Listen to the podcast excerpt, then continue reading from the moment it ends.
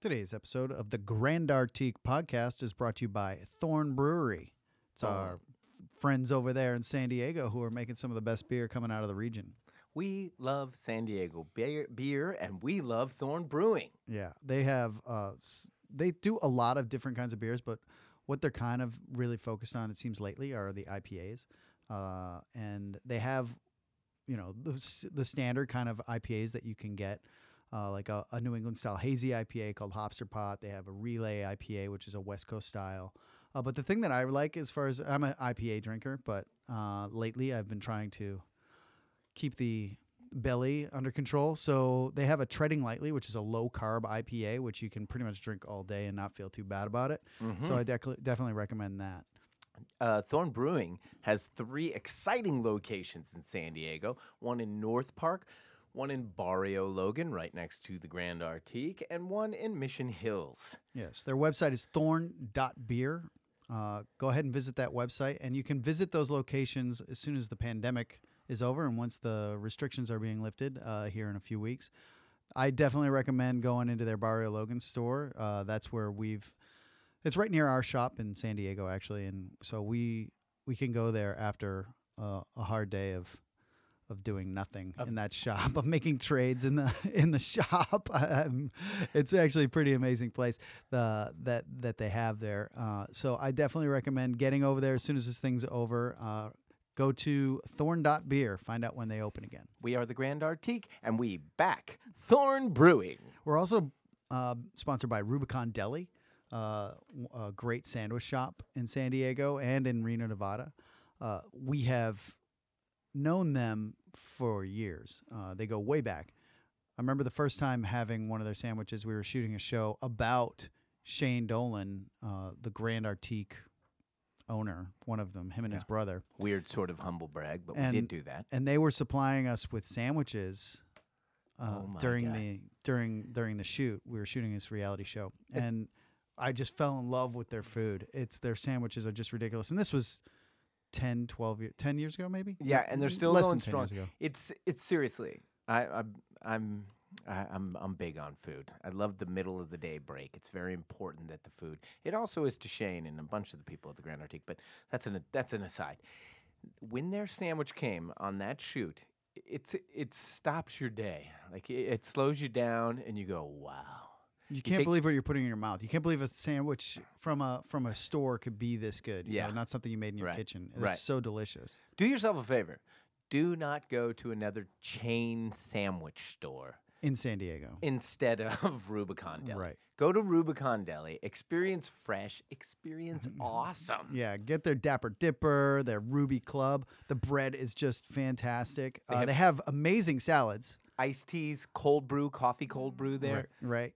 They have acai bowls. And they sourced all of it. Like Right. the owners went and found the good stuff. Right. These are smart people. And just because we, uh, Pete and I, happen to be very strong advocates of putting meat in our bodies, they have veggie friendly options there as Oh, they- well. So they- they, have yeah. both options. You can get whatever you want. there. And pescatarian, I believe they got some fish action. Right. They've got locations open today still uh, in UTC La Jolla, Mission Hills, and Forest Ranch, uh, Reno, Nevada.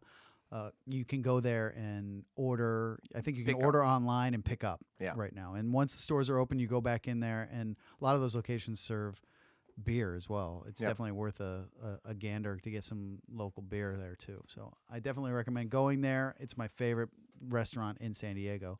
Go to RubiconDeli.com if you want to place an order. You'll be able to pick up from there. We are the Grand Artique, and we back Rubicon Deli.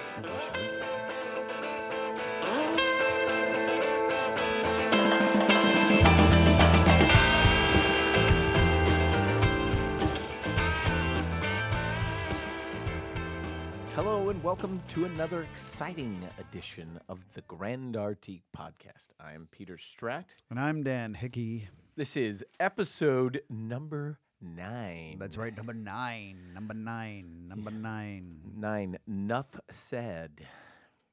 Okay, well, it's a little French English All pun. right. I was yeah, I was doing I was doing the Beatles. Were you really, Yeah, that's off the White Album. It's the number nine, number Revolution number nine.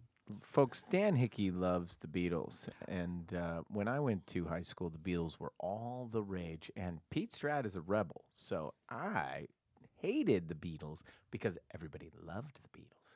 So Did that make you a Rolling Stones guy or just not into any of it? I went Pink Floyd Okay. and uh, Pink Floyd Talking Heads probably was my high school. Maybe a little Dire Straits. Right. Yeah. Um, Art of Noise and Paul Simon. Always been a Paul Simon fan. Oh, That's uh, quite a strange mix. Yeah, I know, and you don't get women Yeah. with Art of Noise and Paul Simon. I was listening to Phil Collins, Bell Biv DeVoe, Boyz II Men, Public Enemy, Two Live Crew, Public Enemy number one. and what, what else was I listening to at that time? And then anything from the 80s. I loved all 80s music in, in high school because I graduated high school in 92. So I started high school in like 88, 89. And so I went back to early 80s and that became like that was my calling card. I thought I was so badass for being into like the cars. And Oh yeah, Cars. I was down with Cars too. yeah. Heartbeat City. I Right, had that album. But all the cool kids were listening to like NWA, Yeah. Public Enemy, yeah, yeah, Two yeah. Live Crew, It was a little too hard. and then the and then the and then the pop stuff was was Bell Biv DeVoe, uh, Boyz II Men, R and B, hip hop. Folks, our show is a series of sidetrack conversations that sort of center around things that are going to happen. So today on our show, we will talk to Dr. Anne Schulz from Oxford. She's a PhD at Oxford currently, and she studies communication science. She has a PhD in communication science, and she studies the effects of journalism, uh, news, like uh, social wh- media. what people, what journalists are writing, and how that information is received. It's really fascinating, and we take a test, a survey that she they just did uh, throughout the world, uh, and we compare notes as to how we did versus the rest of the United States. Yes. You're gonna be surprised. You're going to be surprised. It's uh, a bunch of questions about uh, true false questions about what the world knows about coronavirus. Uh, after that, we're going to talk to Stephanie Federoff uh, for a brief moment. She's going to sing us out a song. She's one of our favorite Grand Artique folks. She's She's an OG Grand Artiquer. yeah, she kind of I would say she's like the musical director of what we do. She doesn't book all the music. That's Ian um, Bonesaw. Uh, he does a lot of our. He does all the booking, and he's one of the owners of the company. Right. But she kind of runs the music on stage when any of our performers are doing stuff now. She I'm agreeing taken- with that. She's taken over that that role. Yeah, I would agree with that. So- Or at least she's very close to that, or she's a great person to check in with. Anyways, she's she's she's a hyper motivated person who showed up to the Grand Artique and volunteered at first and got in into it all, and and it's been fun to watch her blossom. She you know she's t- she's starting to own that stage. Yeah, she's amazing. Yeah. Okay, so stick around for that. Um, before we get into that, though, We got to talk about our week and well, some of the things that we're doing and what we've learned and how Yeah. life is in quarantine. But before even that, take this moment to go grab yourself a bottle of whiskey, pour yourself a shot, yeah, hit pause. Yeah. And now that you're back, let's go ahead and do a shot. Take your hat off. here's the deal, folks. Weird, stinky, sucky, whatever it is, if you're still alive and you got a shot in front of you, you're still doing okay. It's okay. I truly believe this. I truly believe this. I'm going to talk like the captain. Folks, we are going to get out of this. There, it could be two years from now, but we will sit somewhere and look back on this and laugh. Together it will- with shots. and it will make us it will make us a tighter group. On the other side of this will be a tighter knit group, and it'll be the whole world that will be tighter this time. So Right. that's a good thing. All right, Raise them up. here you are, Whiskey. whiskey.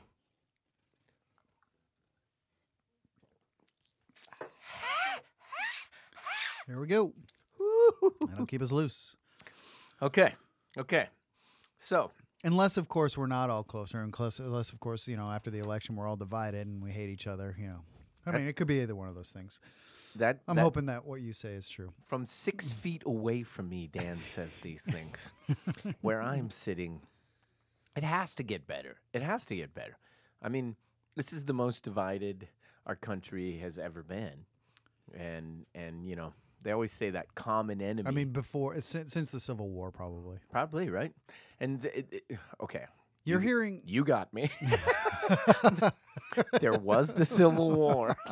I'm sorry. I'm sorry. I was thinking myopically inside of my own 48 years. Hold on. Wait. I have to. I have to symbolize. Uh, uh, how many symbols is myopically? Myopically. That's a four-syllable Is word. it, is it myopically or is it myopically?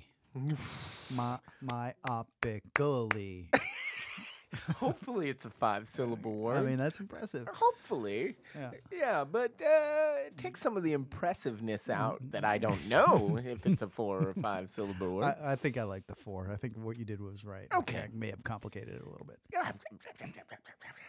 so, folks, um, you getting sick of zooming? oh God, we talked about this last week, but it's really it's it's hard. Like I don't look forward to it. I, I you know what? I don't look forward to it. Then when I'm in it, I don't mind it. But when it gets into those huge, huge groups, I I'm out. I am out. so, I had this week my best American, uh, filled with Americans Zoom yet. The uh, for their part, the Europeans really do they listen better. Or at They- least the Europeans that you're in. That's yeah, correct. yeah. Okay, yeah, the ones I got into Zoom with, and they they just went a little slower, and they all waited. And this, so I don't know how many days we are since shutdown, but this was the first week that I actually saw Americans on Zoom pausing and listening. And I am not pointing the finger. It's probably because I wasn't talking that I could even hear that other people mhm. were listening. Wow. Because I was trying my Because you were listening. well, yeah, because two weeks ago, my wife wakes me up one morning telling me I'm crazy and she doesn't know who I am because I go insane when the Zoom box is on. So, um, Well, it's because you're with your pals. What's funny, and I, maybe we said this last week about all these Zoom calls, is that you're. uh, I'm finding myself spending more time with people that I don't spend that much time with in life, yes, and I'm spending more time with them because of this. So that's that's a weird blessing of this whole thing. Is that you know, you know I th- I'm sure I'm not the only one to notice this, and it's probably not even the first time I've said it on the show, but it's something that I do appreciate. Well, uh, uh, exactly along those lines, I took to calling my nephew, and, I, I, a couple of things came out of of this le- this learning moment for me. I realized that I was avoiding having a relationship with my nephews and nieces because I didn't want to be an uncle because an uncle is old and uncles are old and I didn't want to be old and I didn't want to grow old. God damn it. At time.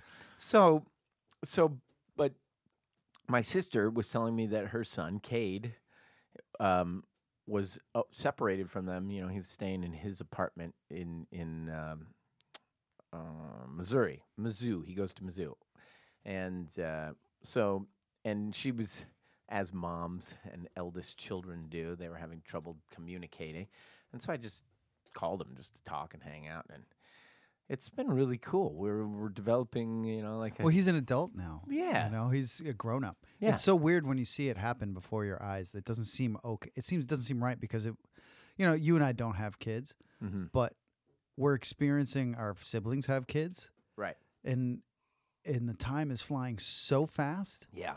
because I remember Right. So I'm I'm now I'm talking to him like a I'm- friend and an uncle. right and and and and and, and I'm pretty pretty quick to just be a friend. That's kind of my style. And and and I catch myself talking, going, "Wait, am I allowed to say that?" And I'm like, "Yeah, no, no. This is an adult. This is an adult. I can." Not talk. only that, it's not you're you're the uncle, Right. So you can kind of say whatever you want. yeah, yeah. Well, well, the the at the exact same time, my brother's eldest child, Madison, is has been texting me, and, She and- has a phone. no, she's using her her mom's Oh, iPad, yeah. so she uses that. I'm not judging Brian. Well, no, it's they- fine. it's Brian. iPad. If you're, li- I know you're listening, Brian. I'm not judging you. I don't think Brian's listening. That's my my hunch is Brian's not listening. Brian is a busy man who schedules out things. Anyways, that's my anyway, brother. yeah. But so Madison has been texting me, and and he, I was talking to him last week, and I like, uh, so Maddie was texting me, but she stopped. He goes, "Oh yeah, I stopped her. I didn't want her to bug you." I go, "What are you talking about? I, I love that. it's quarantine. I got nothing to do." Quarantine, whenever. Yeah. Hearing from your family, especially the young ones, Well, this is Brian, someone who has scheduled out. He Right. has a schedule. Yeah. He want for the rest of his life. yeah for everything, Every minute for the rest of his Yeah. life. the good gotta- times yeah. and the bad. Yeah, Yep, yeah, he knows. Well, now is the time where I've scheduled in a valley. Yeah, yeah. And that yes, exactly. So but so I've really got to talk with Madison just plainly and it's been fun. It's it it that is a a new thing that came out of this and it's just you you, you kind of you know, when you got to take the whole big picture in, kind of you you do some math. Right. yeah. So so so um a couple of the topics we've been talking about is what we learned because you know um, living in a quarantine or living in an- a global pandemic it forces you to learn new things. And i've also weekly been talking about being quarantined with me because i have a lot of energy and i'm loud. But i've been running really hard. I've been running which takes a little of the energy away. And i've really been trying to Well, tell, uh, to, to, to tell the audience that you were a runner your whole life. That was your like that was your skill. That was your secret power, right? Uh, was being able to run fast and Do- for long distances. do i get to give the whole brag should i give the whole brag Yeah, A- why not? okay Nobody's one- listening about us. Yeah, yeah. Okay. so at at one point, I went to Sunset High School, and our In Co- Portland, Oregon. yes, our high school cross country team was sponsored by Nike because because uh, my coach was friends with Phil Knight. And anyways, we're right next to Nike Beaverton, and it's just very important. Like my coach knew Prefontaine. If you know anything about running or Prefontaine, there was a movie, but Yeah. it doesn't matter. I mean, started the jogging movement. yes, basically. right. Came okay. out of Oregon. So running is super important where I grow up, and and my sister, my brother, and I were all very very good runners. At the peak of my running in my life, quickly I I I joined the U.S. Navy. I tried to be a Navy SEAL. I'm not sure why. We can talk about it later, but it's just what I did. It happened, and at one point we were having a five mile run in the in in Navy SEAL training and basic underwater demolition seals, BUD/S. But so and and I got third place out of a hundred people running, and I was very disappointed. And one of my classmates was like, giving congratulating me, like you you dude, you got third place. What do you And I said, well. Telling him I'm from Sunset, we I should have won. Like people that I ran with in high school went to the Olympics, and he goes, "Well, you know that the guy who won the Ironman in Hawaii won my class's five mile run at SEAL training. So the the, pers- the person who got Number first one. won the Ironman, Right. And then number two, that guy got the bronze medal in the steeplechase in the last Olympics. And so I was like, and then that's where I was, and that's exactly how good of a runner I ever was. I could have sniffed Olympic trials at one point for long, long distances, but that's it. That I would have got to the trials and I would have got my ass beat and sent home. But you were in the you were in the conversation. You weren't you were- you wouldn't have been la- laughed off the stage. Like there would have been other No people. You wouldn't you wouldn't have been the best, but you wouldn't have been the worst. Correct. And uh, out of a hundred men in Navy SEAL training, they they take you on these runs many, many, many times, and they make us follow a Humvee. And and the instructors, like four instructors in the Humvee. So one instructor will get out and run with us for a little bit and yell at us and yell at us, and then run up and get back in the Humvee. Humvee never stops, right? Like they're hopping in and out while it's moving, right? And and of a hundred of us, I think the group was like seven to ten that never ever they call it the goon squad. If you can't keep up, so you stay in ranks, stay in ranks, Right. and if you fall out of the ranks and you can't stay in the ranks, so on the longest runs, it would get from a hundred, the ranks would turn into seven of us because as people start to peel off, and and and I never, never, never ever would I ever ever be in the goon squad. I can't do it. No. I, I I'm 48 years old. I run three miles. I run. So, a m- yeah, that's a what mile and a half straight uphill and a mile and a half straight down. Yeah. So so And when I go, when's the last I never. when's the last time you were regularly running? It's been a while. I took probably three or four years off. Five years, six years, ten years. Yeah. I've- okay, Dan says ten years. I believe Dan. You Yeah. were you ran a little bit. You know, you would run for a day or two, Okay. and then that's it. But okay. it's right. been about it's been at least ten years since you were running regular. Okay. Right. Yes. So the so with the time off, I took to running because it just calms my brain, calms my nerves. It's just nice. And and so and uh, recently, my brother on a phone call with my sister and I. So just so you know, Pete is now running Mount Fuckface in our neighborhood. It's, called a- Mount Fuckface. That's what I call it. Uh, it's actually so I stole that from somebody else, an old roommate of mine called a hill, but it's basically a mountain in Highland Park that you, you know that that has a bunch of trails that has a lake up at the top, and it's a park. and I run up it, and I run up it, and I cannot stop, and and I stopped. So this time that I've been back, I stopped for one step, and honestly, I cannot remember ever stopping while running. I've ne- I, never, ever. I just like that's the thing. Just I don't stop, when I have to go to the bathroom. Like, Well, I, I, I, I mean, that's fun. We talked about that yeah. last week. Yeah. I, I, I don't have to go to the bathroom. I've never No. had that problem. It's, So a, it's a horrifying Yeah, I can't- in your in your day. I, it- I, I understand because I, uh, shoot, who's can't remember.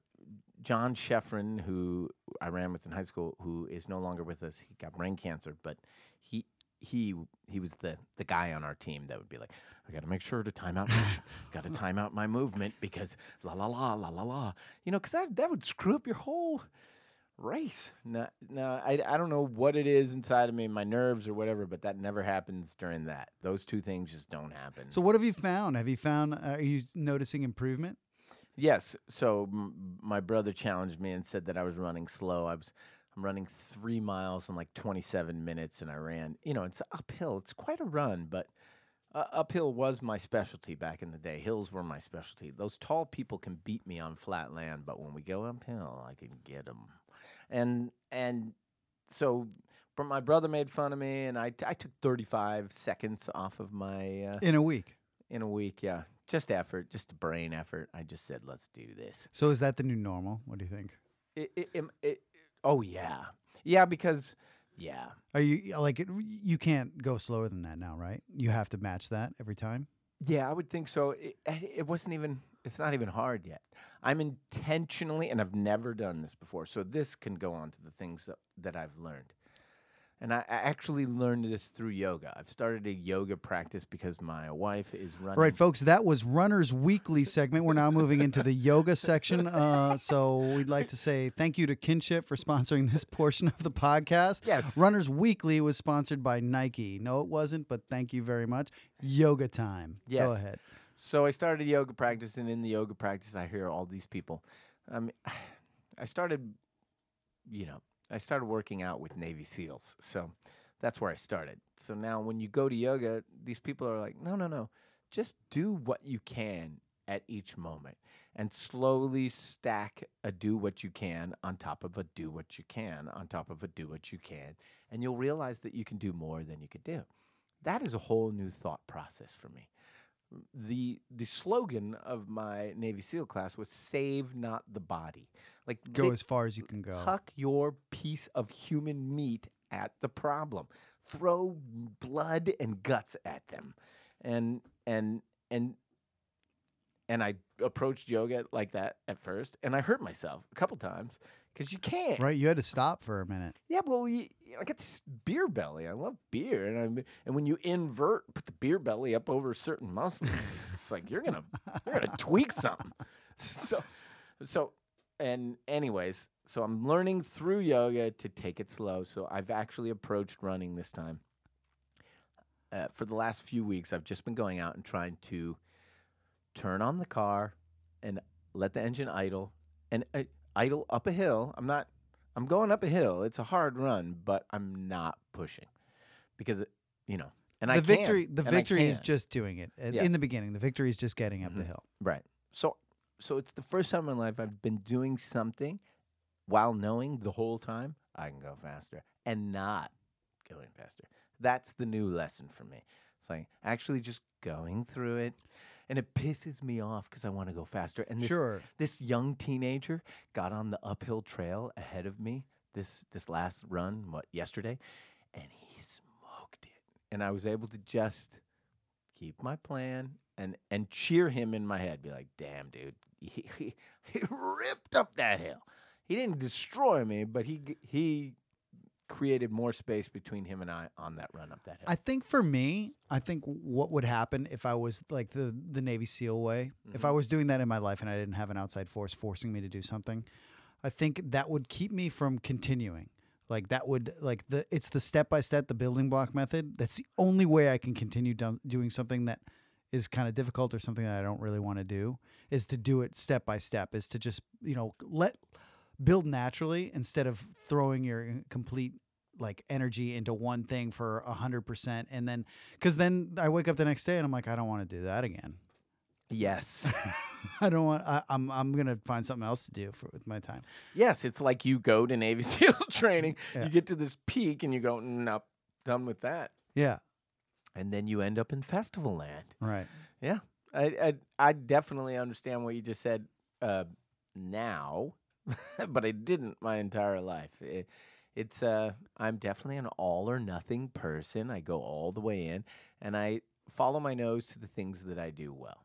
People said I'm funny. People say I'm a good runner. Well, I do comedy and, and you know. It's just what I, I. My father always said, "Go, go where you're wanted. Go where you're wanted. Where the where the world needs you. Yeah. Go there. Uh, Yeah. You'll you'll have a more joyful life." Yeah. andy cohen uh, he's the he's the ceo of Gensler architect uh, architecture he said something similar to that it's like practice your strengths forget your weaknesses don't worry about it Yeah. we did an interview with him once a few years ago and he, he Oh, said yeah, yeah, exactly that right. He said he said, you know, what are you good at? Do those things. Don't worry about there's other people that do your weaknesses better. "Yeah." So let them do it. Don't worry about strengthening your the things that you suck at or that you don't like. That's why people have tax people. Right. Yeah. yeah don't worry about it. Don't So, worry about it. yeah. Well, that said, we're talking about things we learned. Um, Oh, was that a thing you learned? well, yes, definitely. I think right here in this moment, I'm realizing like, oh, that's the first. When I was talking about running, that's really the first time I went out and didn't put. So, the way I would race, even in, in in when I was racing, when I was racing in high school, and when I was racing after in the military, when I would race, I I, I I've tried to beat you right now. I'm uh, so in the first three miles, I'm gonna go fast to try and make you think that's it. So I, I- I would burn my fuel and my energy early, and now I'm trying to save it. You know, I'm approaching it like a 48 year old. Like I better save something. I'm fixing to run a mile and a half straight uphill. I better save a little energy, and that is definitely Which is great when you're training for a race. Yeah. Which is great when you have like the outside force would be uh, the race at the end of your training. Mm-hmm, But when you're just like, mm, I'm gonna get some exercise today. If you're just do like if they, for me, if if this isn't for everybody, Yeah. but but it for me, it's it's if I am if I have a if no goal other than just get some work in today, then just doing the work is is good, you know. Oh, and like maybe I'll do it a little bit better, but I'm not gonna kill myself. I'm such a competitor. I'm always competing. I know, even but with so myself. so that's fine as long as you're able to keep going. Well, Bu- we're but- learning. We're learning. right. That's what I we're mean, learning this yeah, week. yeah, It- the- it the- really, we really are. the journey is the thing, not the destination, right? Yeah. To, like for me, it's like it's been the hardest lesson of my life is that just keep doing it. It's the doing it that's great, you know, not not the not not arriving and and having the whole thing done. Okay. So that said, I'm going to I'm going to introduce what I a something a something I learned this week, and it's a person that uh, very few people listening will know, but he's an important person in my life. His name is Jody Jones, and Jody Jones is from Texas, and Jody Jones walked on as a football player at at in Lubbock, Texas, as a Red Raider. He walked on Texas Tech, right? Texas Tech, and and and made the team just through sh- sheer badass grit. Like this guy is grit, and and and then he quit. By the way, he makes the team. They say, "Yep, you made the team," and then he looks back at him and says, "All right, I don't want to kill my body. I'm mm. out of here." Another story, but Jody Jones is from Texas. Taught me how to eat barbecue. Taught me where barbecue is. Taught me about country music. He, he and I were in Hollywood, and we took a road trip from Hollywood to nowhere. We basically said, "Let's get in a car, and who knows when we'll come back." And so we did months. We did the entire I-10 from Los Angeles to North Carolina. We ended up in Wilmington. Where does the 10 stop? Not there. You had to you had to tack north to get to North Carolina. Are you sure about that? Um, yeah, because the 20 is in Atlanta. The we- 20 goes through Atlanta, and the 10 is south of, of Atlanta. So we went through New Orleans, went through Texas. Anyways, Jones and I went through barbecue country. And does the 10 go into Atlanta? No, you're saying that's the 20. I see. Yeah. Okay, okay. 10 goes all So the way at to some- Jacksonville. Yeah, at some point you probably tacked up and 10 made goes to Jacksonville. yeah, You're right. right. Goes to Florida. Yeah. Okay. So anyways, we tacked up, but but we did the whole country and and we did beer and barbecue and country music and it, it just was flipping awesome. Okay? Fast forward what? 15 years at least, 16 years, 17 years? 17 years. Probably, 17 yeah. years ago. And and and we're on a Zoom call. The the first time I was on a Zoom call where I realized Americans could calm down and actually listen to Shut each the other. fuck up. They can. Yeah. They can do it. They did it. I listen. Anyways, and Jody Jones ex- tells the Zoom call that he's a vegetarian. And that not only is he a vegetarian, like, you know, some people tell you they're a vegetarian and and, and you know, I'm just dabbling. No, no. He's explaining it as it, it's a it changed you know it's changing him metaphysically it's changing his goals it's changing the way he feels it's changing the way he's thinking this is what jody jones said this person i mean he has three grills at his house right now if it's He not four. represented meat. he in your is the brain. barbecue king and he t- and he took he introduced me to it like i grew up in portland oregon barbecue not that important it's just not it's just not salmon is a big deal in portland but it's just not the same thing. Barbecue in places like Carolina and Tennessee and Texas and Missouri is goddamn religion. Uh, that might have been on purpose. Okay. Okay.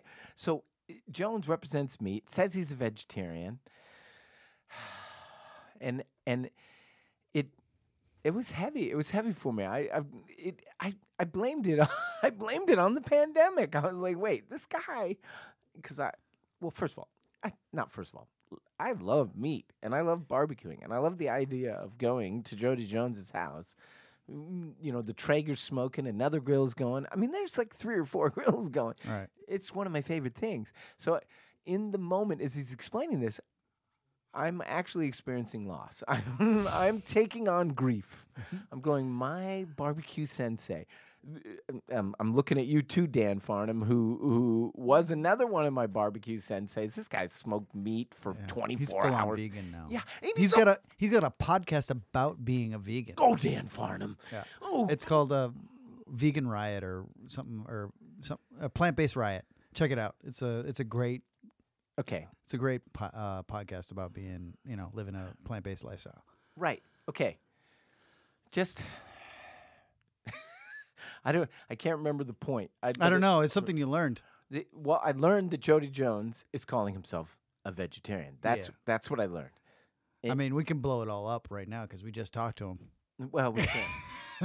that that made me feel good. By the I way, know. that made me feel good. So we just talked to him about 20 minutes ago for whatever reason to line him up for next week, uh, and he uh, he's like, "Well, if it makes you feel any better, I got two ribeyes on the on the on the Traeger right now."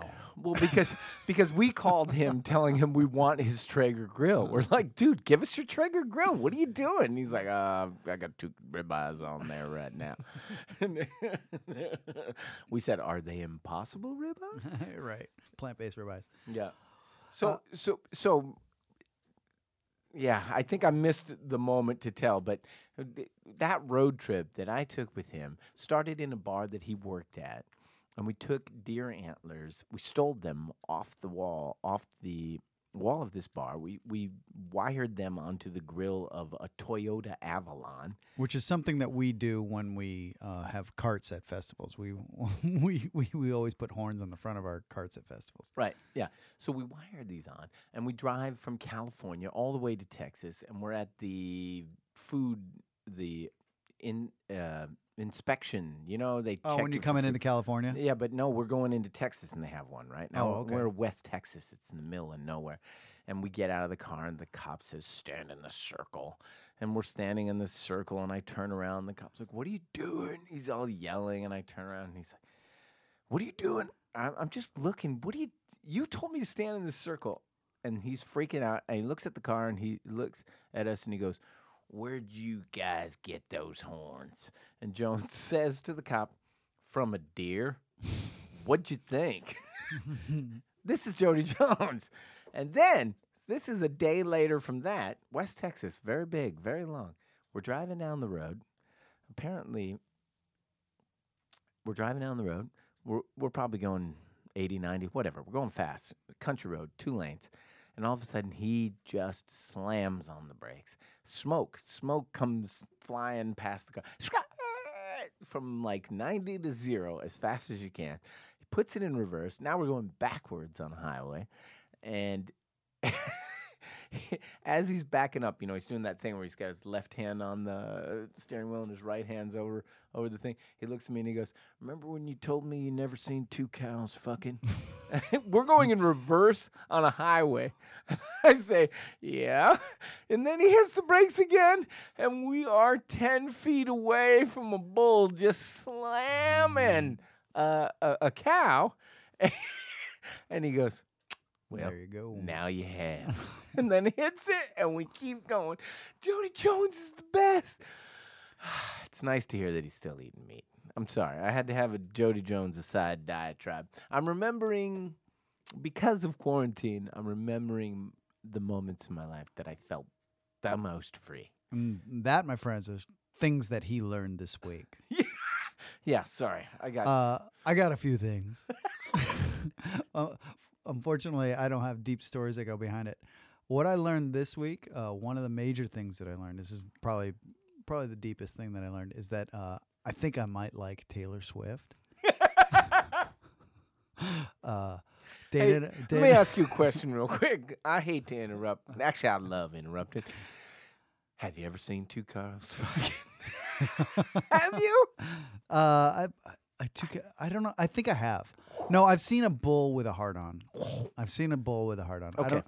I don't know. I've seen two horses fuck on television. But I I've seen a I've seen I've seen a Folks, we apologize. We got on the. anyway. mm, I'd like to transition from bulls fucking to Taylor Swift.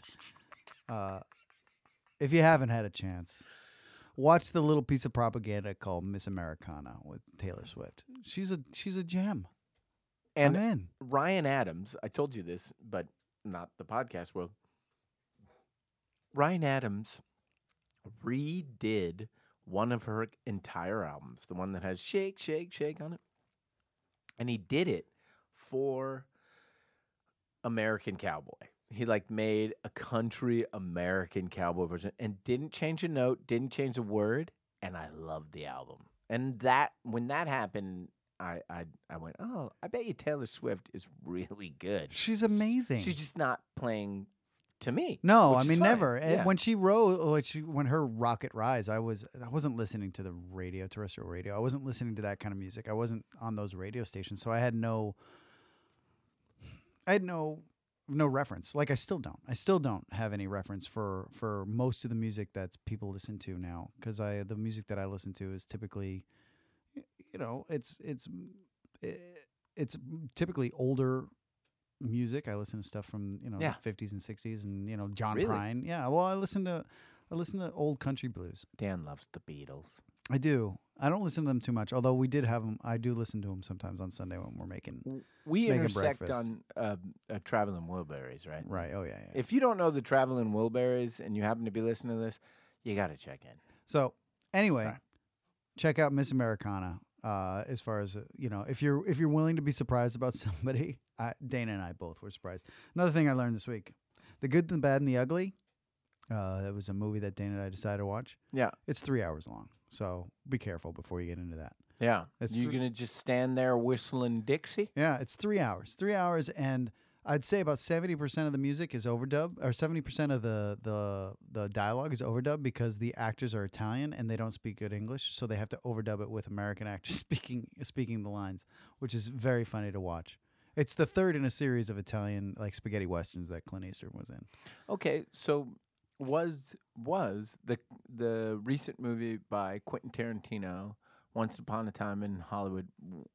They're obviously referring to that era where where where Italy was poaching uh, B lesser Well, I mean, stars. you know that Sergio Leone, who is the director of the spaghetti westerns that Clint Eastwood was in, like The Good, the Bad, and the Ugly, Fistful of Dollars. No, I do not know what you're about to say, so I'm excited. Uh, he also made a series of movies called Once Upon a Time in, like Once Upon a Time in New York, Once Upon a Time. So Okay. he did a series of movies called that, Mhm. and that is in reference to, uh, like Sergio. uh, oh, That's that's what what Quentin Tarantino is referencing are the old Sergio Leone.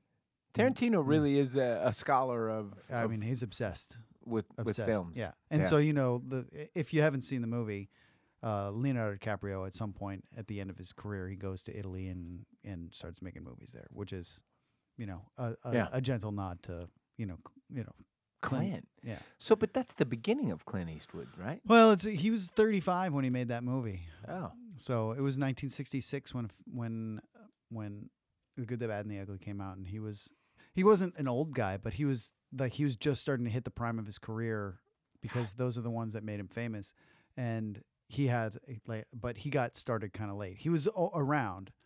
Clint Eastwood studied. I want to say he was a part of the uh, the Lee Strasberg. He was part of the the actor studio in the Mhm. 50s because there's photos of him in class, you know, in, as a young guy right out, out of Korea. And because he was, I think he served in the Korean War, but right after he got back, I think he went to New York and started studying acting. But he didn't really hit it until he started doing those westerns, and which is in the 60s. so he, this is uh, uh, what? So my brother was there. So how many? I'm one degree from this story. My brother was editing on a film, and it happened to be working in the same building as Clint Eastwood. And and one day they're all sitting in their office, and they see Clint Eastwood go down the hallway with a bat in his hand, and then they see Clint Eastwood come back in with the bat, and then everyone hears that a car has been parking for a week straight in Clint Eastwood's po- spot and making it so that he couldn't. And he went out there and he beat the shit out of the car. And uh, It's reasonable. I don't know if it is, no, it's probably not. but um anyway, sorry, got got got lost, sidetracked. All right. Another thing I learned this week, and I think you'll agree with me, is that I may be suited to the lifestyle of being quarantined. I think I may actually really enjoy not having to do anything except the things that I want to do. Okay, but so but let's let's look into. I don't that. have kids, which helps. Yeah, yeah, yeah, yeah, yeah. And and and so, wow, Quar- is it the quarantine or is it the is it that the that the pace of life has shifted? I think the pace of life. I think that that I Because I lived on Guam for two years when I was in the Navy, po- post post. Uh, seal action. yeah. Yeah. and and and they're they're to say you worked 15 hours a week would would make you an aggressive worker in the Guam market. It really would. And I thought that would make everybody into just slobby imbeciles, but they're not. They're wonderful people who think work isn't that important. I mean, they work at these other things like making a good barbecue or going down and playing volleyball at the beach. They just they check in with their work, they keep their work afloat, and that's all they care about. Here we're just go go go go go go go. I don't know. We one of our jobs that Dan and I do is uh, these medical conventions. I ended up in Montreal, Canada, and I was talking to this gentleman from Chicago. He was a sales rep, and he said he had taken a walk through the park in Montreal on a sunny afternoon, and he saw people his age, you know, his equals, playing bo- bocce, bocce, playing bocce ball, you know, lawn bowling, and drinking wine at noon. And he was hyper jealous. You know, he's a Chicago sales guy, like go go go, get him, get him, get him. And he just looked at me and he goes, "I'm not sure we're doing it right." Oh, I mean, most countries would agree. Yeah. Most countries take it. uh, I think Japan is maybe one of the countries that probably, and you know, lives life a little bit more extreme through their work, but we're never in the top percentile of happiest, content countries when they take surveys.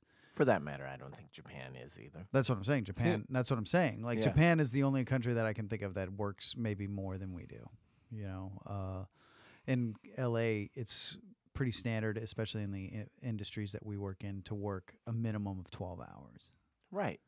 And and and no problem having that being 6 days. Right. 72 hour week is no problem in Right. the film industry. Right. No problem. And then they'll look at you after 72 hours and go, "Want to put a 12 in on Sunday?" Yeah. And you're just go, but why? And I, I guess I get it in the film industry because they've already taken us away from our families, so Oh, it's yeah. like we can't go back home. Right. I don't know. Anyways, So, thing I learned. That's that was the segment. Things I learned this week. Uh, that's it, folks. We're n- wait, wait, wait. I have one more thing I learned. And No, no, no. Yeah, silly, quick, and light. we we we don't have to leave any time. Nate Dolan sent me a text. I just threw him right out there.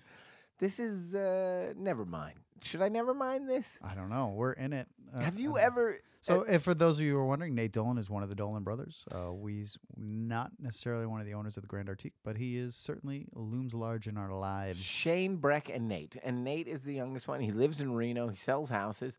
And he sent me a text this week and the and on it is a picture. it's called Battle Nips. Do you know what I'm talking about? No. Oh yeah, this is terrible. Folks, it just came to me. I'm not sure. But anyways, it's like Battleship but you have to and underneath the bingo board that you're looking at is a naked woman and you have to decide under which numbers Her. nipples are. Right. Yeah. That makes sense. And I'll, Sounds like a fun game. I'll tell you what, I'm not good at it. Do they have battle dicks I hope they do. for those of us who prefer that area of the body? Yeah, I'm not I'm not out to this isn't yeah, okay. No, I mean, no, okay. I- I'm, I'm wondering. I- we got to get that game out there. Okay, if we don't, we gotta- We yeah. like that's that's the next venture. Because Grand okay, Artique presents So- Battle Dicks. First of all, so yeah. Anyways, so you try and figure out where the. mm. It's not as easy as you think, and uh, I don't know what I think about this game. That's all. All right. But it, it was new. It was new. And I New wanted- to you. new to me. Yeah. To me. Yeah. You've never even seen it. That was just you just learned about it right now. No, I'm saying, but maybe those of us listening out there have been playing it for years.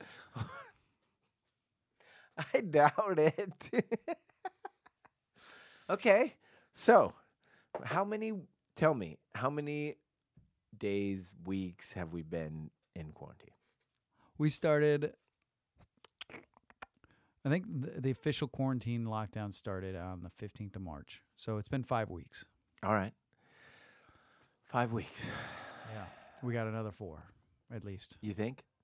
I mean, until they, they, they in California, they said that uh, Los Angeles would be locked down until May 15th. Nothing like that's the new, that the extension. I think, I think Garcetti said it last week. that I'm fine with that. 15th. Yeah. I'm fine. That doesn't bother me. But Florida opened their beaches yesterday. Some, I think in Jacksonville, they ordered the, yeah, they opened up the beaches and it was just like a mass. Nobody's wearing masks. oh my god. I'm not sure that's a good idea. We'll find out. We'll find out. I mean, it's insane. People are crazy. Eh, just well, for a minute. Just take a time out for a minute. This is an opportunity to take a time out. Use it. Yeah. Yeah. If if what the world is asking of you is to stay home and watch movies, uh, There's worse things. yeah, why not help out? yeah. Yeah, yeah.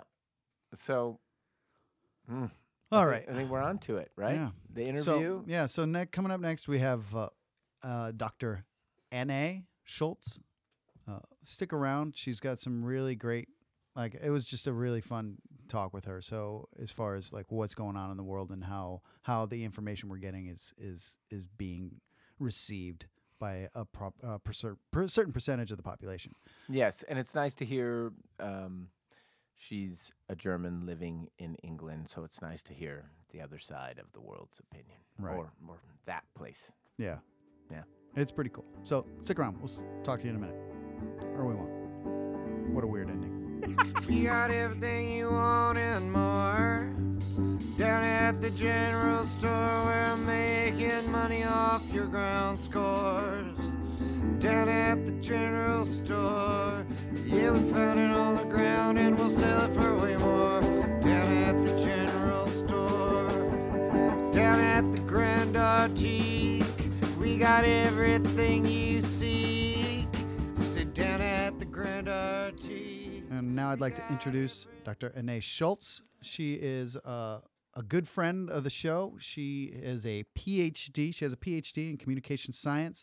Uh, she's going to talk a little bit about what how I how the pandemic is kind of being you know interpreted uh, from an intellectual level because you have two clowns here uh, who have very little ability to study anything intellectually. So thank you for coming on the show, Anne. It's good to hear from you.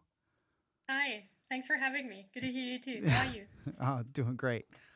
Uh, so before we get too deep into the, uh, I guess the, the nitty gritty of how what's happening around us today and what you're doing, what exactly is your is is is your job? What are you? Where are you? Like where you? Where are you studying at? And, and where are? I don't know. Just talk. No, no, no, Okay. no, no, no, Mm. no, no. Just, Pass it on to me. That's, that's Thanks, Dan. That's fair enough. Nice. Um, so I, I work uh, at the University of Oxford uh, at the Reuters Institute for the Study of Journalism as a postdoc. So I've got my PhD in Zurich in Switzerland in communication science, as you've said, and now uh, I moved to Oxford a year ago uh, and joined a team here that's doing uh, what we call or refer to as news audience research, among many many other things. And right now we we also try and try to assess how people navigate through all the information about coronavirus um, that's out there and how they what news sources they use and how they trust them. How did you get started in this field?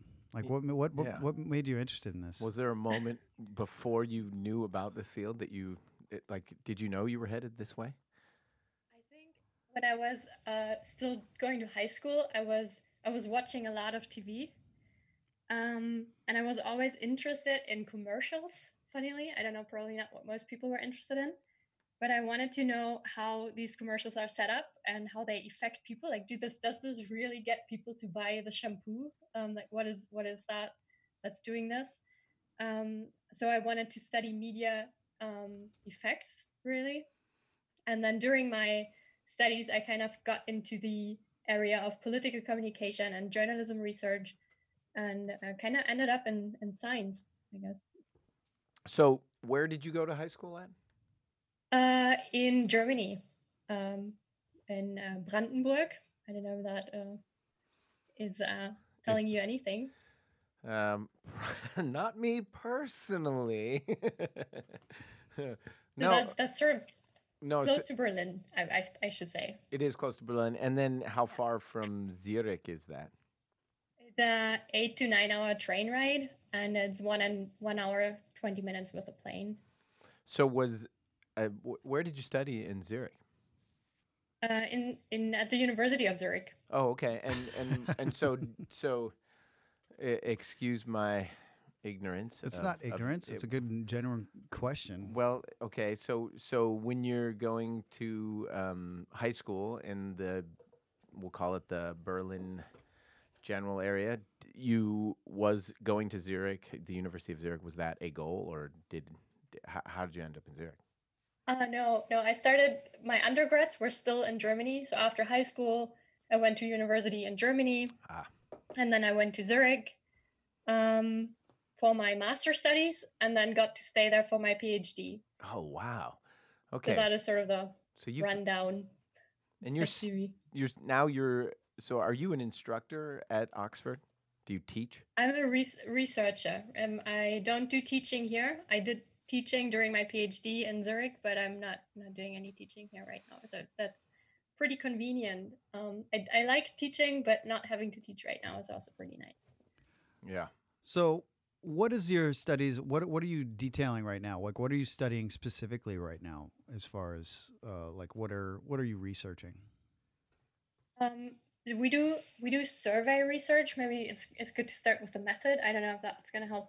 We we put out questionnaires in different countries and try to find out how people in these countries use news.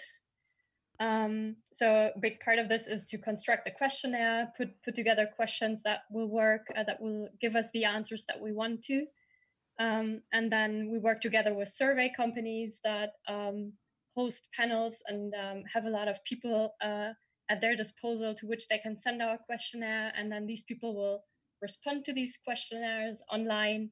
And this will then be our data and we get it and we look into the data and do some analysis um, uh, of what what sources of news people rely on in different countries what news they trust and, and all these things So you study not only what like journalists and media companies are putting out, but how that information is being received by people. exactly that's that's more of what i do Right. sort of looking at how how media are used, especially news media are used, and not so much the side of, of the production of it, um, which we also cover at the institute, but that will be different people. That's not really my my main area. So what kind of what, what, with what's happening in the world today? What kind of Right. questions and stuff are you asking people now? What what information are you trying to glean uh, specifically during this time?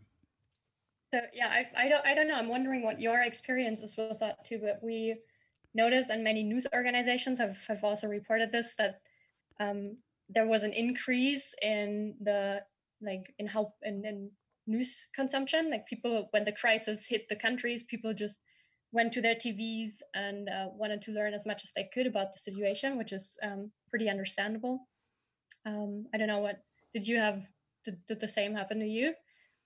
I'm- was that your experience as well? The immediate thing for me was I, I get most of my news information from uh, news websites. I don't go to the television very much. I think the one thing that I did go for the television for was uh, when Governor Newsom, uh, the governor of California, shut down uh, the com- the the state of California. Basically, when we got our stay at home order, that's the one time that I watched something on television where I got my information from. Everything else I'm getting from uh, CNN, Huffington Post, Salon, Politico, Vox, Daily Beast.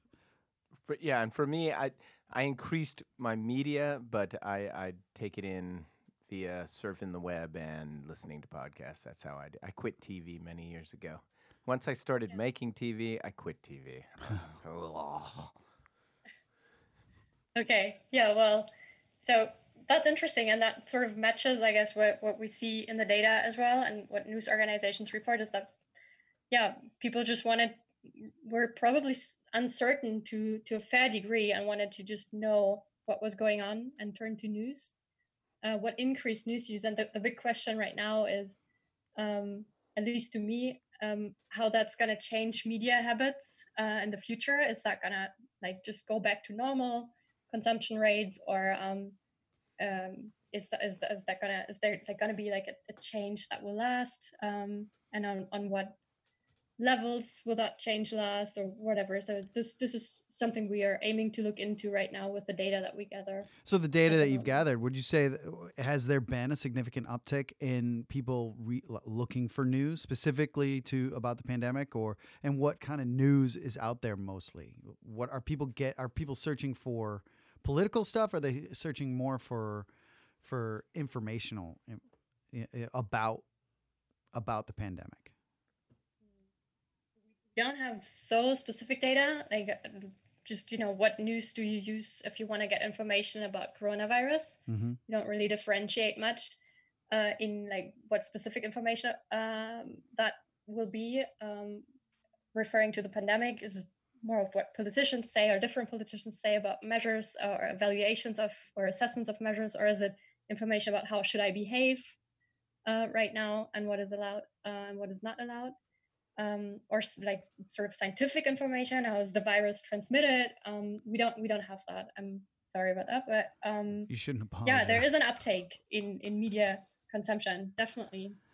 Do, So um, do you? I, I don't know if this is a fair question, but do you feel like it? It, it it's you make uh, the whole world stay inside. Obviously, media and consumption is going to go up. Is that part of it too, or am I? That's a super fair point. Of course, yeah. So where like my my boss has tweeted about this and used the term um, a captive audience, Yes, yes, Which is- exactly. right? So which is probably pretty true too. So what we see is that TV news is significantly rising um, because people are just at home and that's where that TV is. While normally they would be around and u- use their cell phone Right. um, to to uh, use news or get information. So part of this is certainly that people um, just stay at home um, yeah. uh, and then have more time at their hands, maybe, which isn't also true for most for many people who are doing home office or have to take care of the children. They don't have so much time. Right. Right. Right. um, either. So my understanding is you have some questions prepared uh, for Pete and I to see how educated we are on the coronavirus. Yeah. We'll, we'll we're gonna play the populace. yeah, yeah, we're gonna be the we're gonna be the the uneducated populace. Let's see how we do. Uh, I'm Right. I'm a little nervous. I'm not good, you know, under pressure. I think uh I think I, I have a I have a feeling that I probably don't know a lot of the correct answers. I'm hoping my news information is correct, but I mean, who knows?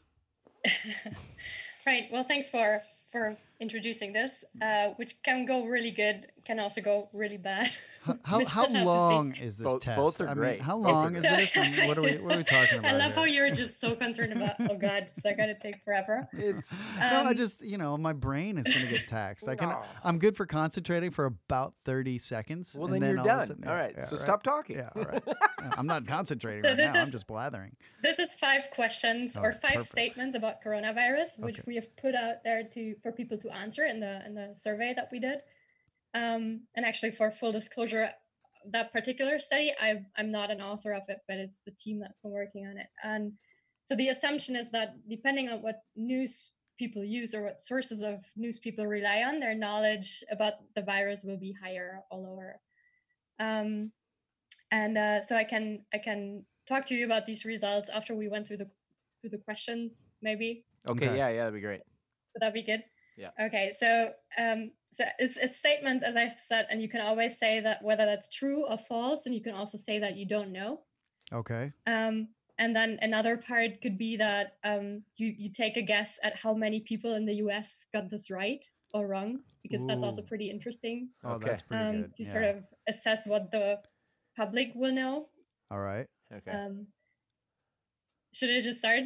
Yes, yeah, please. let's do it. Let's Let's do it. let's get okay. let's do you want to this you, want to take notes?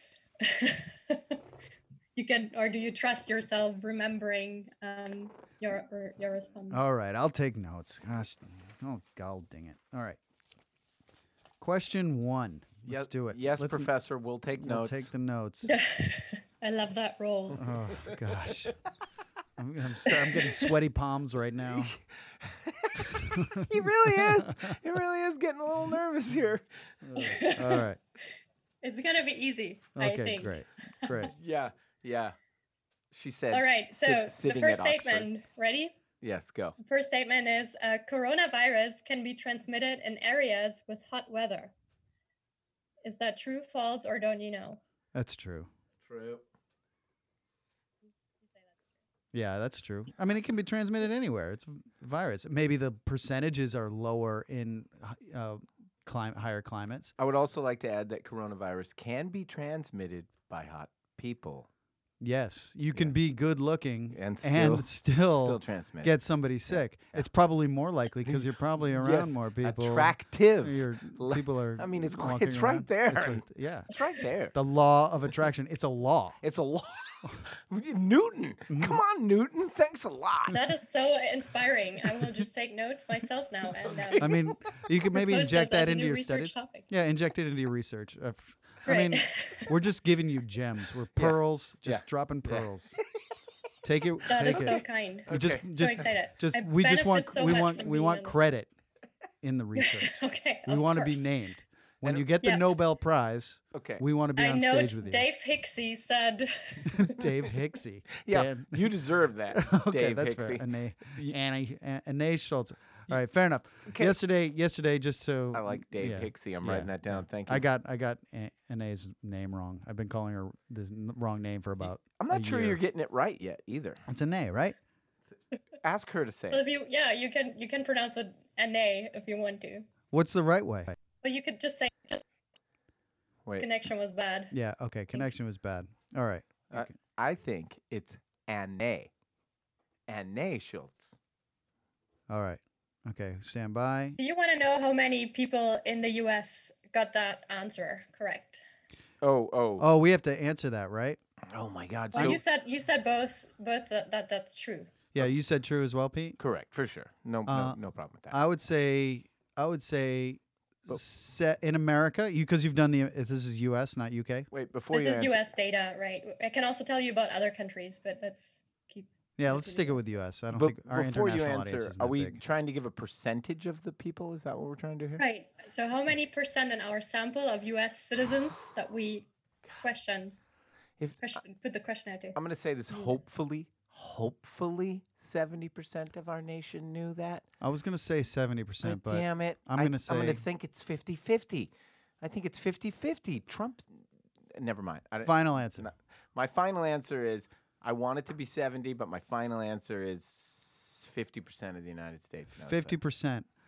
All right, Bob Barker. I'm gonna go fifty-one percent. Fifty-one percent. Closer to the hole. No, I think actually, I think, I think sixty percent of the people probably got it right. Sixty percent. God, we're Should have stick to 51 then. Oh man, what was the right answer? 53. Fifty-three. Yes! Oh, I went over. We're stupid. Fifty-three percent. Oh my god. Florida's a big state. Florida's a big state. Fifty-three percent of the, how many? What's the sample size?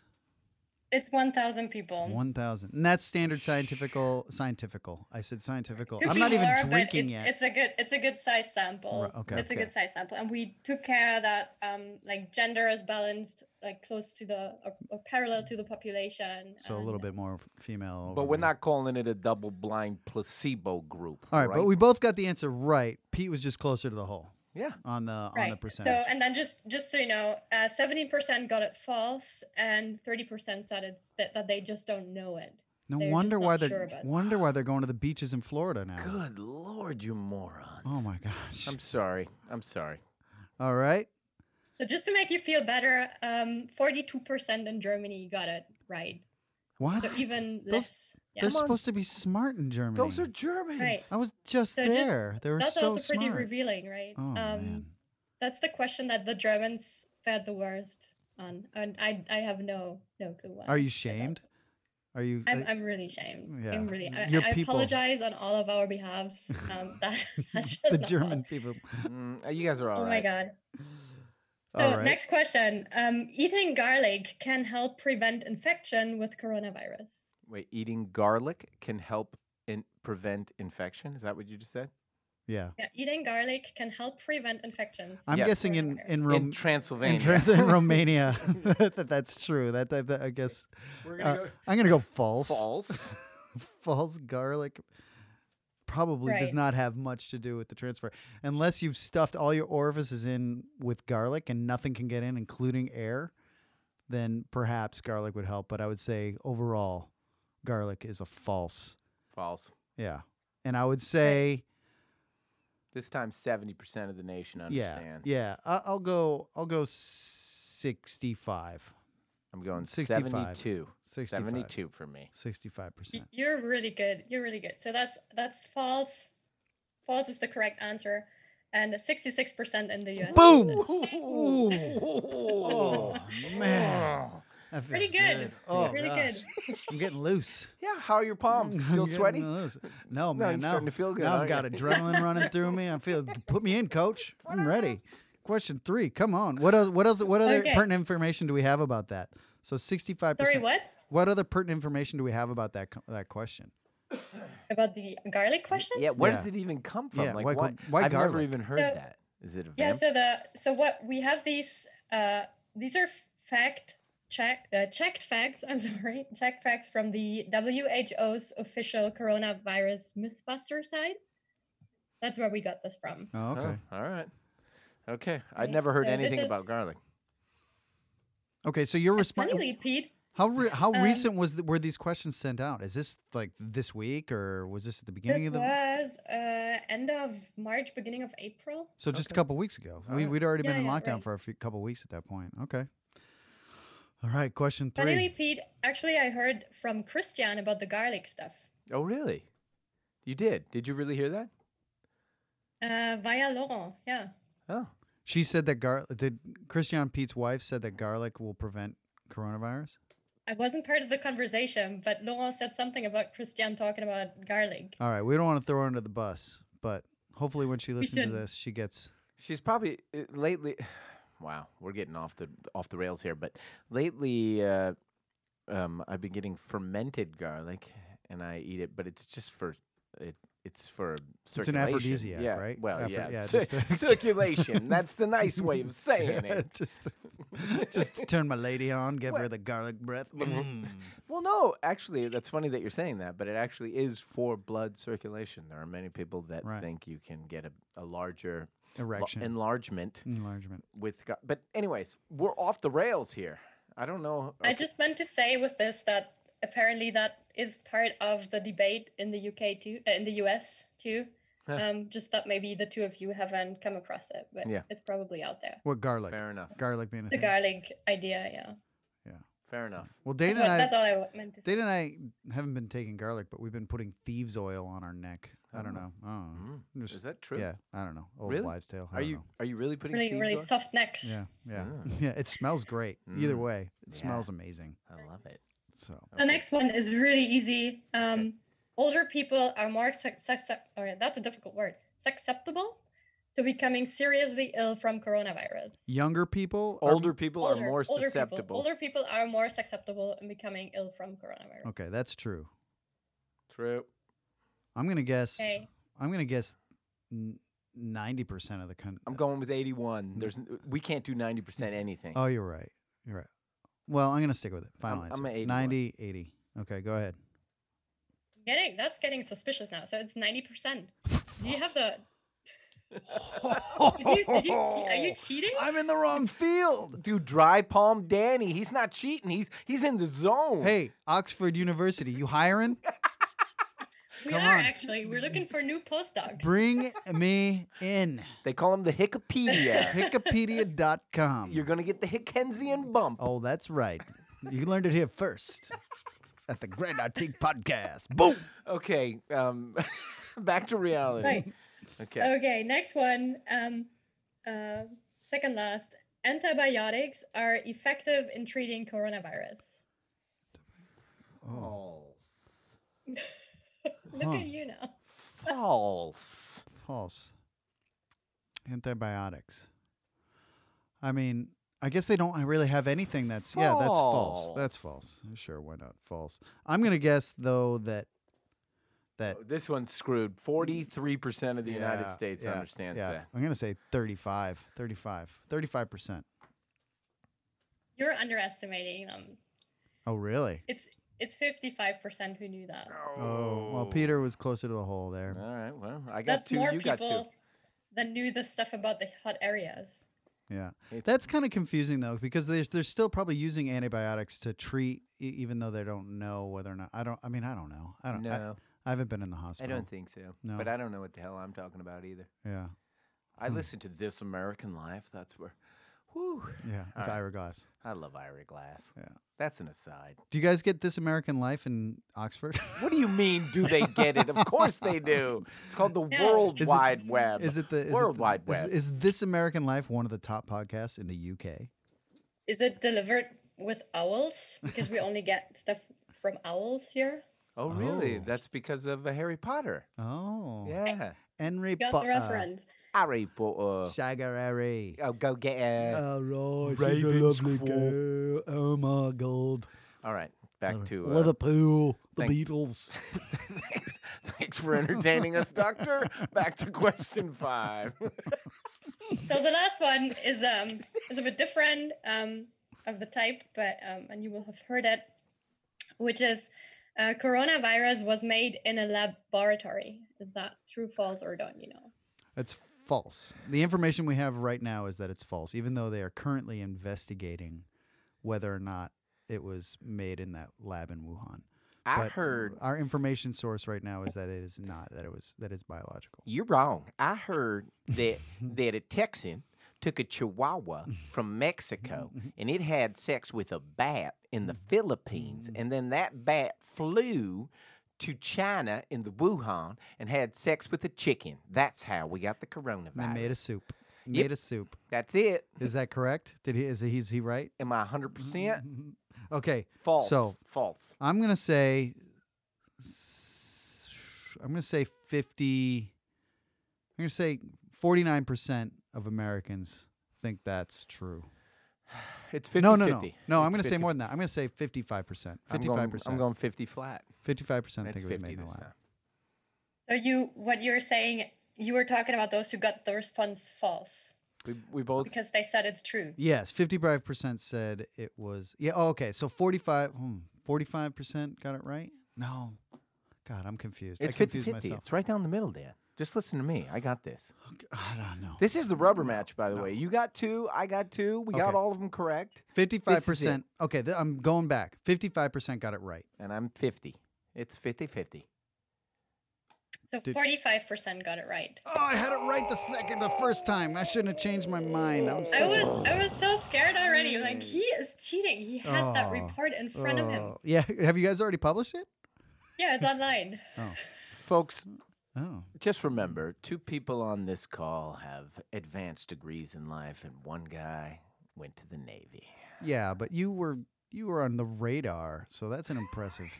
that's The something- radar. You're, a- you're a radar operator. Okay. That's pretty cool, man. That's science. That's computers. Don't make that. That- I'm looking at Anna on our Zoom call, and she no, just no. made a very Didn't funny say her face. name right, by the way. You didn't just. It, An it- A. Try it. Try A. it. You Well, I called it. her Anna do for But you can for for it. like six months. But you can do it. She never corrected me until we got on a got on a on an app WhatsApp chat. Frau Schulz, Frau Schulz. what is your middle name? what is your middle don't, oh? God, that's gonna be You can't. It's not. I'm- you can't say I it in would- English. what my middle name is. Yes, what is it? I don't have one. Oh, really? She's lying. What's okay? Here's a good one. What's Oxford's mascot? Ooh, what is Oxford's mascot? Do you know? Mascot. Yeah, you know when they go and play soccer. You know what's the the fighting Oxford uh, cherubs? What's like? what what are they? What's a good team in the boot? so to the best of my knowledge, and I might be wrong, uh, we don't have one. No. like I don't have a middle name. It's never crossed my way. Um, so and I'm here for a year, so probably we really don't have one. But um, Hmm. I don't know. Okay. Wh- Can, Where is Oxford in relationship to London? London. Yeah, like how far away It's is it? in. Yeah, it's uh, it's about an hour train ride. Oh, so it's like a suburb. Dr. Yeah. Schulz, I just conducted a- a search on Google, and the University of Oxford does not have a mascot. Boom! Woo-hoo! Ooh! So I and win guess too. I guess win too. guess how many of our respondents uh, knew that was correct? What guess your guess the percentage? Yeah, let's have a percentage. Let's have it. What do you think the percentage was? Well, fifty percent. Yeah, because that- Pete you- thought you that. Pete thought that there wasn't a mascot, and I did. So that's fifty percent. You nailed it. Really good. Impressive. Do you have the cheat sheet in front of you? oh no. I have all the paper here. Great. So, you want to know who knew best? Just to to Yeah. kind of Oh, as far this? as nations. Can can we guess? Can we guess? Yeah. Well, oh, as far as nations, I was thinking more of Oh, as in far the US. uses what news because oh, okay. Yeah, yeah, yeah, Yeah. yeah. Let's get that. Yeah, that's better. that was the topic. Yeah, yeah.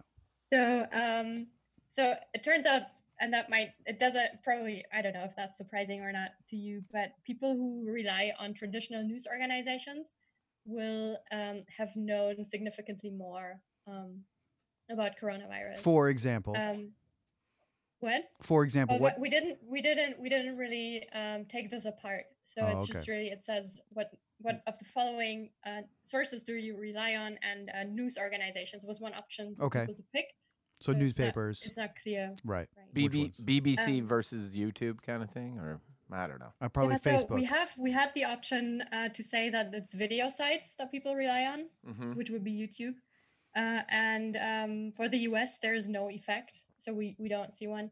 But there is a negative effect for people who use video sites um, and knowledge in Spain, which means that people who use video sites a lot to get their news will know less about coronavirus. Hmm. So that's what that's would that be one considered a video site, like YouTube or? YouTube, yeah, Yeah, right. right. Yeah, pretty much. Do people go there for common one would news? be Do people go to YouTube for news? Oh heck yeah! Really? Well, how I'm do you sorry think to tell flat you that- earthing started? Flat earthers are a thing because of YouTube. Oh, right. Yeah. Yeah, they Yeah. went. They went to Oh, you know- school of Moronasot. Ooh. I just started listening. There's a new uh, podcast called Rabbit Hole, Mhm. and they're they're going down that. The first episode was about that, about how YouTube, about how if you, but they talked to the engineer who helped design the algorithm that makes you pick if you pick one video, that then selects the next video that you're gonna do, and how if you're watching something on say a protest and you pick one side of the protest to watch that video from, it's going to show you only videos. Your next video is going to be from that side of the protest. Whereas if you watch the other side, you're only going to get videos from the next side of the protest. Their their algorithm had that, and he tried to change the algorithm, but he got fired. Shoot, Kind that interesting. that story is directly related to what the doctor just said because if you watch video sites, you have less knowledge on Yeah. the coronavirus. Yeah. So In one country. It's In- just one country, right? So we Oh, didn't find it for the US. oh okay. Okay, okay. One But um, another pretty like yeah for the US messaging apps, if you rely on information that's coming to you via messaging apps like WhatsApp, Telegram, whatever you use, um, also these people will know less or are more likely to know less about coronavirus. Is so do the, what? So in the U.S., people who use like WhatsApp or what are other what are other messaging sites? Instagram, Instagram, Facebook. Facebook. Would those be considered messaging sites or No, that would be social media. social Oh. media? we didn't oh. find effects for social media use. Oh, you Oh. didn't. So the we okay. didn't, well, that's good. Not no in none of the countries. Well, that's good. That's good news that social media isn't disseminating false information at, at an alarming rate Hmm. right now. It might still be doing that, but um, it it's not It's not Yeah, showing up in your in your in your studies. Hmm. Well, that's good. at least not in, in that sense. So what do you, so how do you feel b- are personally do you how do you take your news in? Do do you uh, are you across the board or how, how do you take your news in? Well, via my phone most of the times. Uh, I have different news apps that I use. Um, also, social media is important for me. I, I mainly speak of Twitter, but also Instagram. Mhm. Um, and then I get information shared from from people I work with and people who are my friends and family, I guess. Mm-hmm. Yeah, and when the crisis started, I, I was pretty much glued to the screen. Like I've followed news in different countries. Uh-huh. Just um, Right. wanted to see how things evolve. Like I've, I've I'm like sort of attached to Germany, but then also Switzerland, where I've lived a lot a, a lot of my my life, my adult life, and um, then UK obviously is interesting too. Um, so I've just been all over the place, uh, which was probably also a bit too much. Like it got me into a bad mood. I'm not gonna lie. yeah. Um, but um, that that has panicked me a little bit. Maybe not only the news, like the whole. It's not the news fault. I wouldn't say that. You know, it's it's been a you know they have there wasn't a lot of positive things they could have reported about. Um, but um, yeah, it was just pretty depressing to Yeah. take all that in. Um, Do you find yourself still addicted to going to that stuff? Because I, I do. I'm I still find myself, even though I know it's not going to make me feel better, I can't stop looking at the information. I can't stop reading about it. Is that have you Yeah. found that the case for yourself, or have you been able to distance yourself from that kind of, you know, information? like maybe temporarily i think like then so okay that's it's i just need like a saturday where i where i get away from all of this Right. and then I like deliberately just leave my phone at home. I, I do these. I think it's really fair to do this if, if it's good for your mental health, you know. Right. But it's also important to get back to it, um, to like stay informed uh, and keep informed. As this the study that we've just spoken about shows that you just you need to know the stuff they report about because with coronavirus, this can be like a question of death and life. You know, if you know how to behave or not. Um, so it's really important to to get some information in and not completely turn away from it. That so do you feel I I'm interested in uh, how London is dealing with this. Are people staying in? Do you feel do you feel that people are following along? Do you uh, do you personally go out into London often? Uh, so I'm I'm not in London, Oh, She's an hour sorry, outside of so- London. Sorry, sorry, sorry. Oxford. sorry. Yeah, we're from LA but and we're as of what I've heard, people in London really like stick to the rules, and the Yeah. people in Oxford as well. Um, we are not allowed to um, meet other people that we don't live with, so you can only go out and walk with people you uh, you share a household with. That's smart. Um, Yeah, I think we're supposed to do the same thing. which is pretty which is pretty strict um like in switzerland they can still meet with five other people uh, Right. or like uh, like with four other people so that's a group of five they don't have to live with them but here it's here it's it's just the people you share a household with if you live alone all by yourself then that's it then you you're not allowed to meet anyone which is pretty pretty depressing probably I wonder what the mental Um, health issues are going to be. Yeah, I know that's not your field, but I'm curious. You know. yeah. Um. it's Okay. trade-off Well, here's the deal. It looks like our Zoom call here is going to end. Uh, Oh, it is. So uh, Shoot. we don't pay for the premium. But uh, is there any? What would you like to wrap it I, up just, with, I, Pete? I want one last question because you're right there. I'm sorry. So you are dating someone who lives in Zurich, correct? that's correct And so, so you can't fly to Switzerland right now, correct? I, I can't fly into Switzerland. I can fly out of the UK, but in Switzerland they would probably not let me in And- because I'm German. So, do you have plans to see to to see uh, your significant other anytime soon, or what's the? I, I have the plan, but not the possibility, or like I just can't. But yeah, so Sorry, I, I uh, yeah, it's difficult. It's pretty uncertain. We don't know when we're gonna see each other again, but um, we're we're optimistic that this is not gonna go on for for forever. and well, you know, we're probably not gonna finish that sentence. well, Germany's starting to Um, reopen. It sounds like so. You guys can. Yeah, Um, right. So borders are gonna open up um anytime. Yeah. I think like maybe maybe it might be June um or Yeah. July would still be okay. Would be the it's the you know it's not easy, but Right. um could be worse. And do you live by yourself?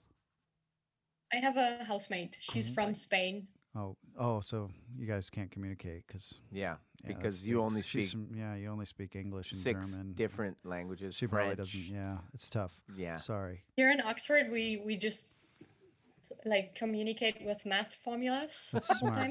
Yeah, That that's works. smart. It's like the aliens, just like the Right. aliens. That's how we're Yeah, going to communicate which with aliens. We don't agree with just that pie in the sky type thinking. Three point one four, whatever that is. All right. That's just And a A, fraction of the jokes that I have. Thank you so much for joining us today. Uh, you made us smarter. Uh, you made us seem smarter by the association we have with you, uh, and I appreciate that. Um, I, if people say that you're a collection of the five best people around you, then you're you're definitely making me. Uh, you're raising our level up a bit. Oxford professor. You're making me cooler and more fun. Well, there's no So, question thanks- about that. Oh my goodness! All right, listen. Wow. okay. I would like to say thank you very much and stay safe. And I I look forward to the time where you and your uh, boyfriend and my my wife and all of us get to spend a moment and raise a glass. So it'll it'll be I'm ni- looking forward to that too. yeah. All right. Thank you Raising so much. it right here. Okay. Hey, have a good um rest of the day. yes, you too. Have a good evening. Bye. Thanks so much. Cheerio. Cheerio. All right, so that was Anne Schulz. Anne? Uh, du- An- Anne, right? And, uh, Anne? yeah, that's it. Anne Schulz. Anne. Uh, we appreciate her coming on today. Uh, coming up next, we have Stephanie Federoff, one of our truly great Grand Artique members. She favorite. she uh, she'll be coming up and singing a song for us. So stick around. We'll be right back.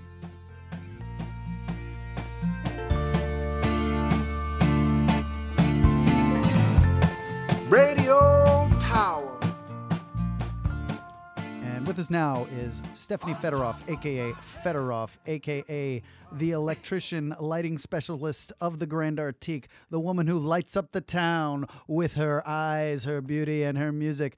Welcome to the show, Stephanie Federoff. Hi, Dan. It's great to be here, Pete. Hi, Uh, hello. Thank you for having me, you two. How things going over there in Hollywood? Oh, you know, well, I'm on- I'm in East. I'm I'm in East, like east of East Hollywood. So you know, uh, uh, not quite Hollywood, but um, Whoa, whoa, wait! uh, You're making close- a distinction from where you live and Hollywood. Is that a correct? Um, uh, Yeah. let me get. Yeah, I'm gonna get clear here. Just so you know, the tens of thousands of people who listen to this podcast Yeah. every week Yeah. can't differentiate. Well, well, well. I want to know if Federoff makes a distinction between her street and Hollywood. Is that correct?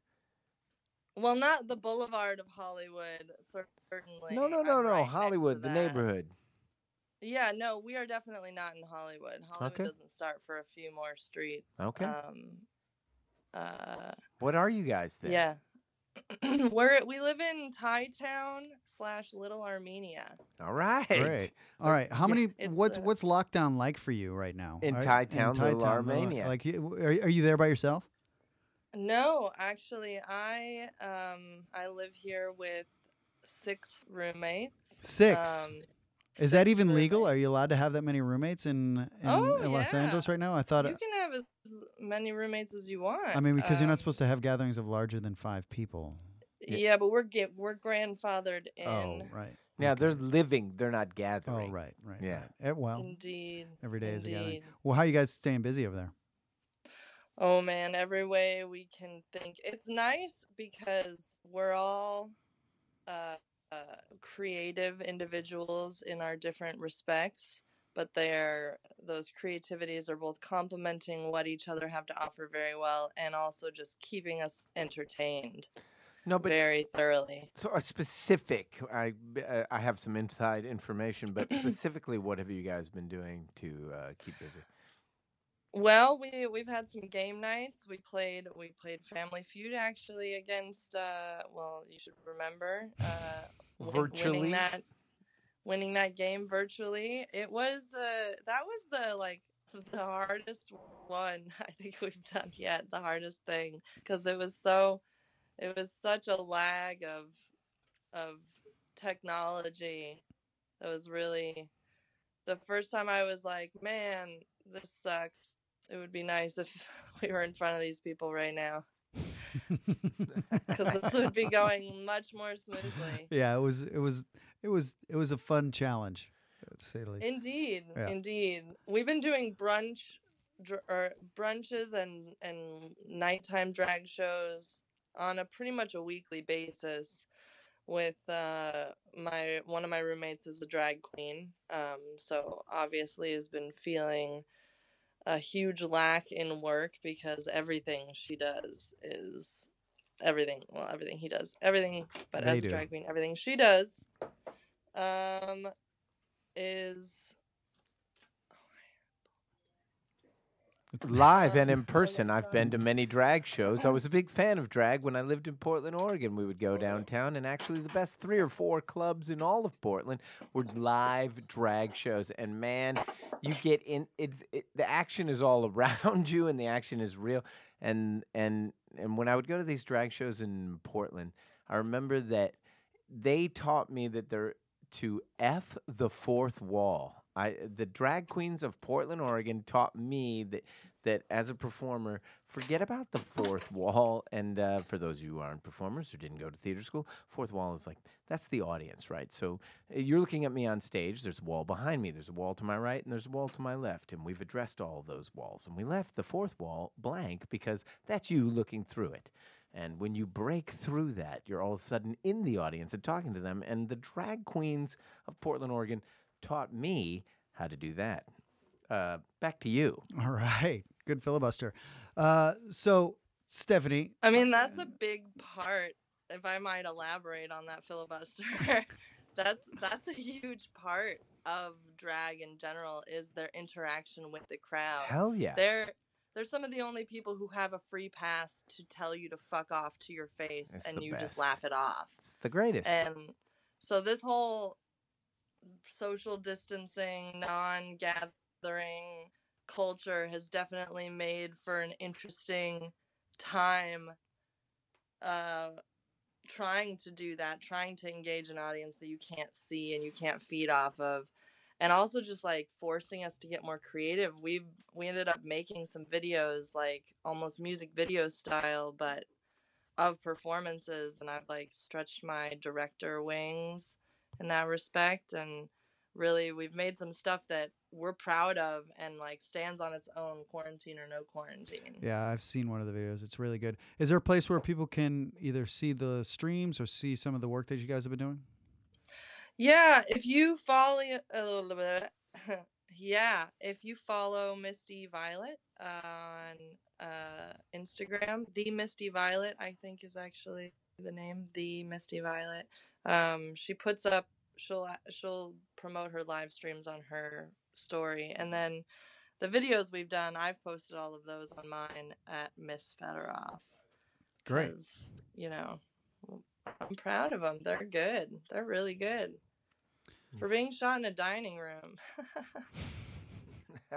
it looks amazing. Uh, That one that I just saw was fantastic. Dana was like, "You got to watch this," and it's all it's all shot in one shot, and it's it's a full song, and the it there's scenery changes and costume changes all happening all within this in, in Yeah. one song. It's pretty it's pretty impressive. I would say I went nuts with the gags in that one. I Yeah. went ham Yeah, on there's- just doing all these physical, practical effects. That was very fun. Uh, okay, so um, I think that's going to wrap up our show for today. Stephanie's going to play us out a song here. But if uh, all you listeners out there, uh, if you'd like to get in touch with us, you can reach us at the Grand Artique Podcast at gmail.com. Uh, send us some notes. What do you want to hear? Who do you want to hear from? Uh, we appreciate you tuning in, especially at this point in the podcast. Uh, and let's uh, have Stephanie, you take us away. Thank you very much. Stephanie Federoff, we appreciate you. Thank you very much. Thank you guys for having me. Miss you. Yeah, I can't wait to raise a glass with you. Uh, the next party that we all go to is going to be a good one. Oh yeah, we're gonna raise some hell. yeah. We're all gonna die that night. yeah, that's it. We'll all get out of this and then we'll all die at the first party. Yes! That's the spirit of Federoff right there, folks. all right, love you.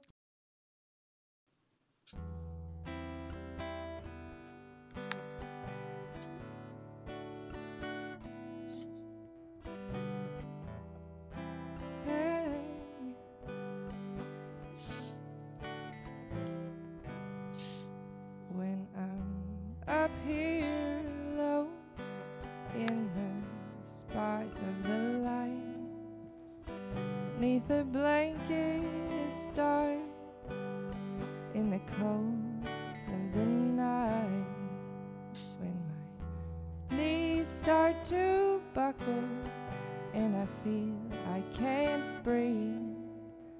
Give me whiskey and honey, honey, that's what I need. Oh, whiskey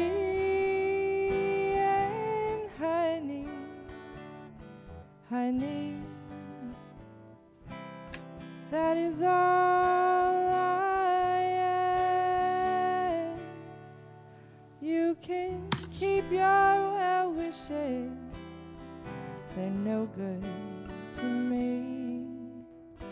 Give me whiskey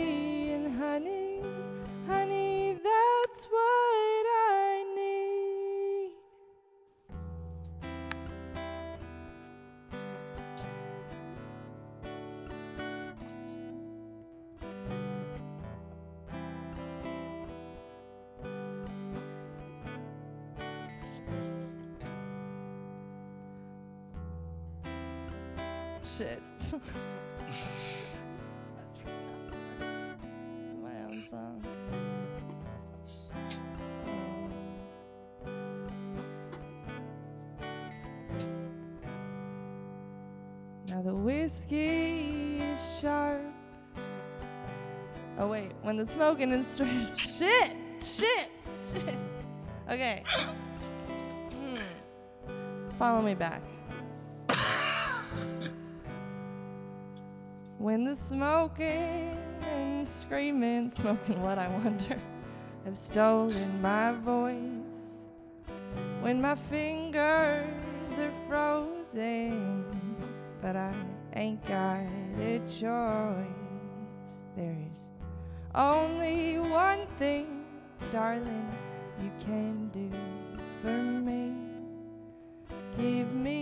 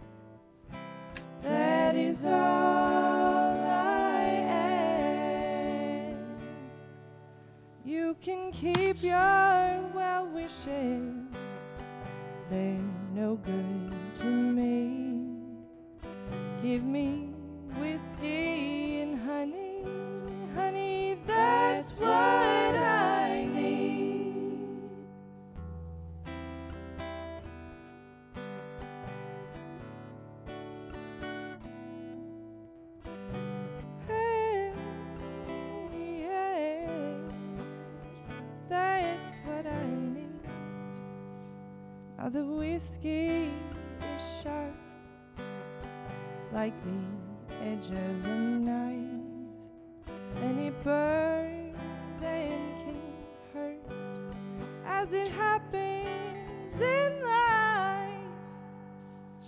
The honey smooths sweetly and softens the blow as to pick up yourself